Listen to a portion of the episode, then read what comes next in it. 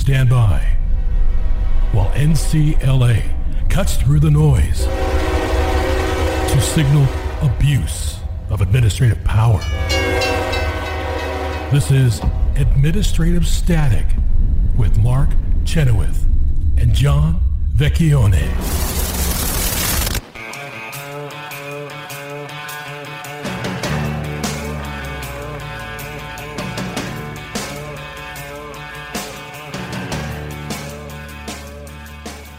Welcome to Administrative Static. This is John Vecchione and uh, Mark Chenoweth. Uh, and we have starting um, out this program with another in a series of court decisions on various kinds of vaccine mandates. And in the state of Louisiana, the state of Indiana, and the state of Mississippi versus Joe Biden, Joseph R. Biden Jr. in his official capacity, along with uh, other various defendants, has had a chance to look at the contractor mandates. Now, to remind our, our audience, um, there were various types of federal vaccine mandates. And one of them that is we have a case on and is still up in the air in the Supreme Court is the contractor mandate. And that is that everybody who contracts with the federal government has to have their employees vaccinated to a certain amount um, and that this was done under the Procurement Act, which is a act which Congress passed to help the, the uh, administrative uh, agencies procure um, goods and services in an efficient manner, and, it, and it's directed at economic efficiency. Um, so this is an opinion by uh, Graves, Willett, and Engelhardt, and judges uh, Judge Engelhardt wrote it, and and there's a dissent by Judge Graves. But um, this is another major questions doctrine case. So in this case, uh, and it only applies to the states of Louisiana, Indiana, uh, Louisiana, Indiana, and Mississippi. It's not a nationwide uh, injunction, as far as I can read it. Um, and it's very, it's very interesting because they, the, the majority here goes through how this Procurement Act has has worked. And the first real use of the Procurement Act was to um, forbid anyone contracting with the United States to discriminate on the basis of race or color or national origin.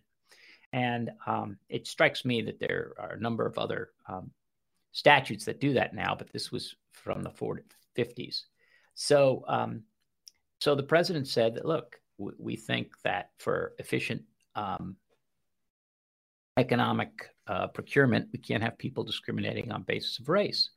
And if you look at, at the segregation laws that were in, that were um, enacted and still in, in place when that was done, they were very economically in, inefficient. There was a big reason um, where you could tie that to economic inefficiency. So that didn't go up to the, that was approved. And then the next one was uh, George Bush said that there's going to be um, you had to use e-verify. If you were a contracting with the United States, you had to show that your employees were legally working in the United States. And that didn't go very far. I think that was a district court decision that said, yeah, that's okay. So um, now, all of that was before, um, you know, before this major questions doctrine had been um, had really been fleshed out. Uh, and and so they wasn't even a gleam in the eye. They yeah, so they go through they go through these um, these various cases in, in great depth, I think, um, and how it's been used in the past, and then they compare it to this.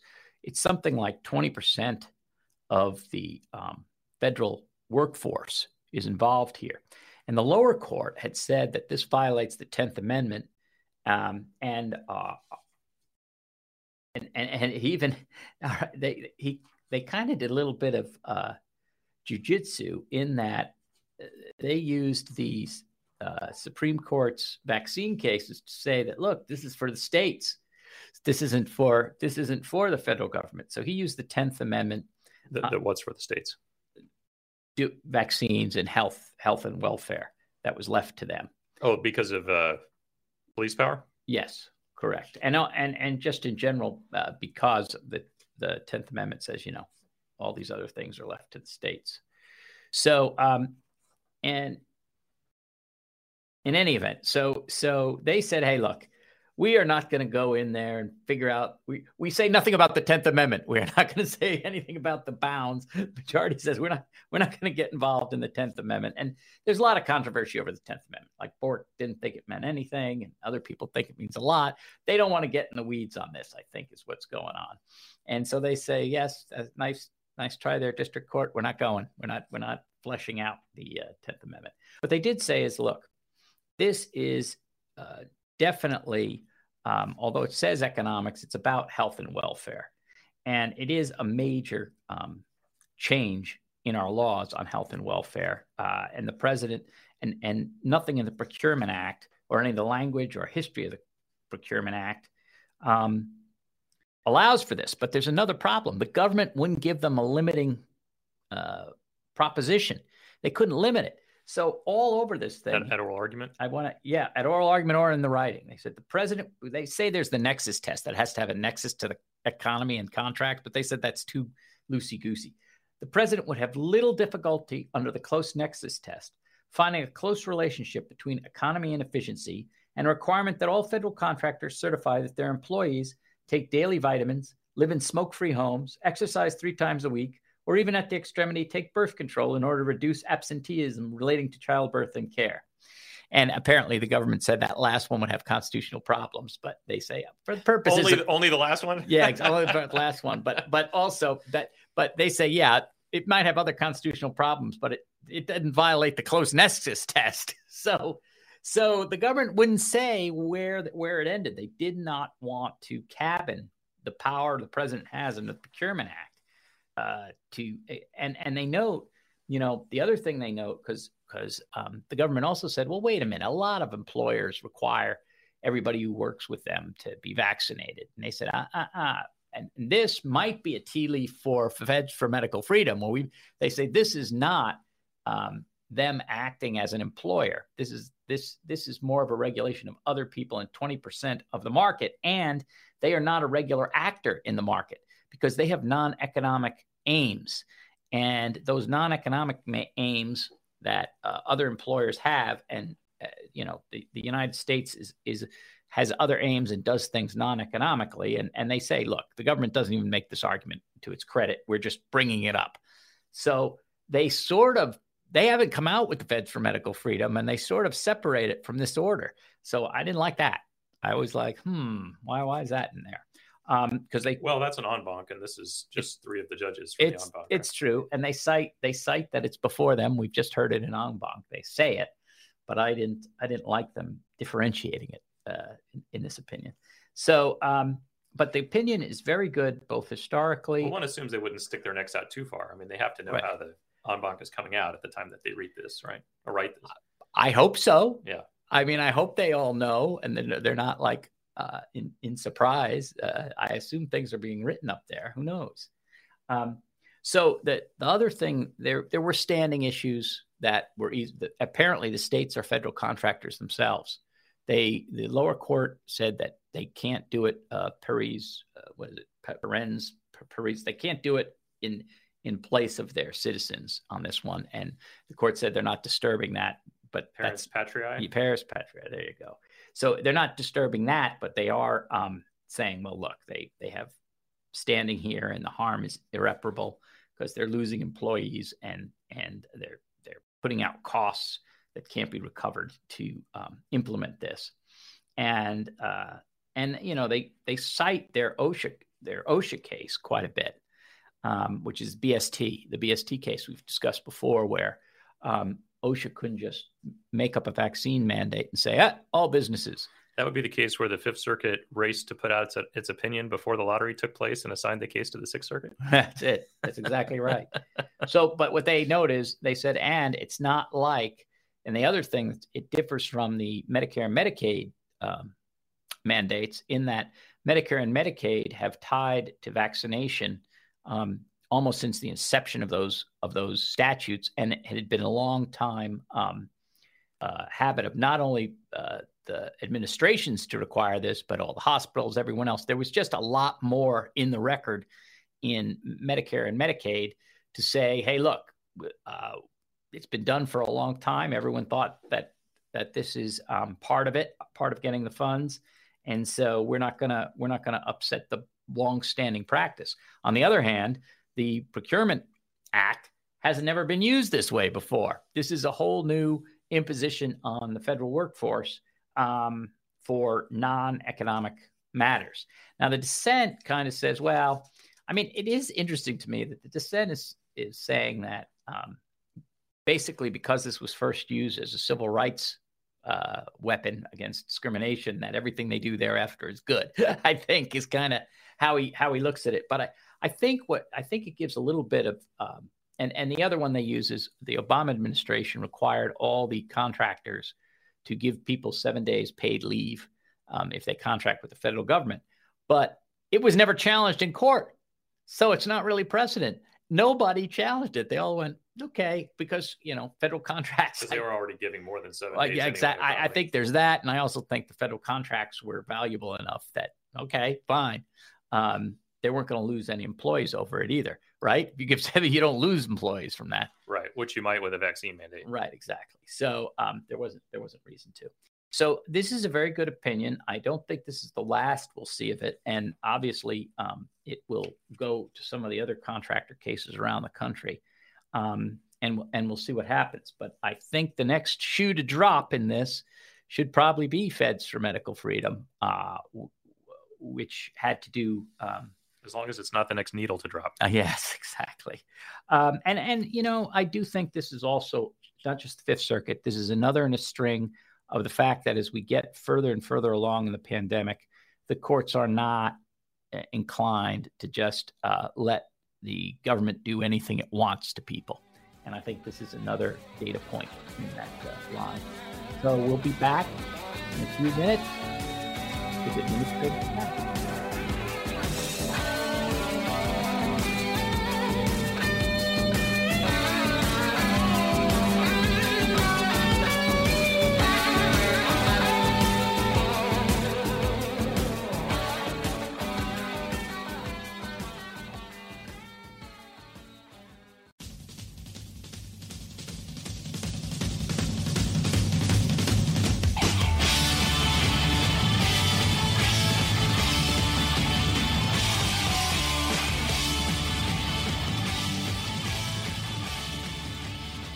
Welcome back to Administrative Static with Mark and Vec, and we are joined by our NCLA colleague, Peggy Little, Senior Litigation Counsel here at the New Civil Liberties Alliance. Welcome back to Administrative Static, Peggy. Thank you, Mark. So we're excited to have Peggy here because uh, uh, she is fresh off of her latest uh, victory, and so uh, it, this is actually a matter I don't think Vec that we've talked about on the program uh, before, but it's an interesting uh, little Freedom of Information. Well, I started to say Freedom of Information Act, but is, is, it? This is in Connecticut State Court. So is this the same? Uh, is it called the same thing in Connecticut as it is at the federal level, or is it a different statute? It is called Freedom of Information Act (FOIA). Okay. Yes. And then tell us what's uh, what's going on in this case, uh, why NCLA is is involved, how you got interested, and and so forth. Well, the underlying uh, information that we want to get from the Connecticut Attorney General is information about their uh, acceptance of funds from Michael Bloomberg to fund attorney assistant attorneys general by the state that pursue Mr. Uh, Bloomberg's uh, agenda of suing the oil companies uh, for climate change damage. And there are a lot of states that have accepted this money, right? That's correct. And there are serious concerns with any government entity taking outside funds to pursue the funder's uh, agenda. Well, right, because if you had outside folks who could just come in and fund government slots and sort of treat those government employees almost like they worked for them, then you're allowing someone to privatize the power of the state, essentially, aren't you? Absolutely. It's it's a, a matter of due process, and in many cases, also legal and ethical concerns under the applicable applicable state laws and constitutions. Conflicts of interest and things like that. Well, even the funding, because all funding is supposed to be uh, approved by the legislature and may only be expended by appropriation. And this sort of outside what I would call end run funding of particular agencies is wildly illegal under the Connecticut state laws and constitutions. Right. So one one way, and probably the main way, that the legislature is able to uh, regulate the amount of prosecution that the executive branch does is by controlling the budget of the prosecutorial agencies, the the, the, the attorney general's office, or whatever prosecutorial agencies exist in the state. If those agencies are able to go out and get additional outside funding outside of the normal appropriations process without the legislature say so, then they're able to do more prosecution than the legislature has has approved. And it's not like this is unknown. Way back in um, the time where Joe Lieberman was Attorney General, he wanted to try to fund extra attorneys uh, from antitrust suit awards, and the Connecticut legislature said no, no, no. And they had uh, some negotiations. The legislature did increase his funding and, and added a few special attorneys general, but that was all done legislatively, not through side arrangements. So, so tell us a little bit more about this particular uh, sort of uh, controversy that was just adjudicated this past week, and what the what the uh, sort of uh, importance of this decision is for for the next step of the litigation. It's a procedural um, uh, ruling. It has to do with whether you have to take separate appeals of FOIA requests that were consolidated and decided together below. And the Attorney General's office has been fighting this tooth and nail for years. And they came up with a new argument that uh, we had had uh, two um, matters before them. They were heard together, consolidated, decided together. Um, and uh, they came back and said, no, you need to have separate appeals. And guess what? You're out of time on one of them. So you're out of luck. It's a hyper technical uh, ruling that we were so pleased with the judge's um, concern with due process and the fact that there is actually no rule, one way or the other, as to whether you need them to bring them separately or together.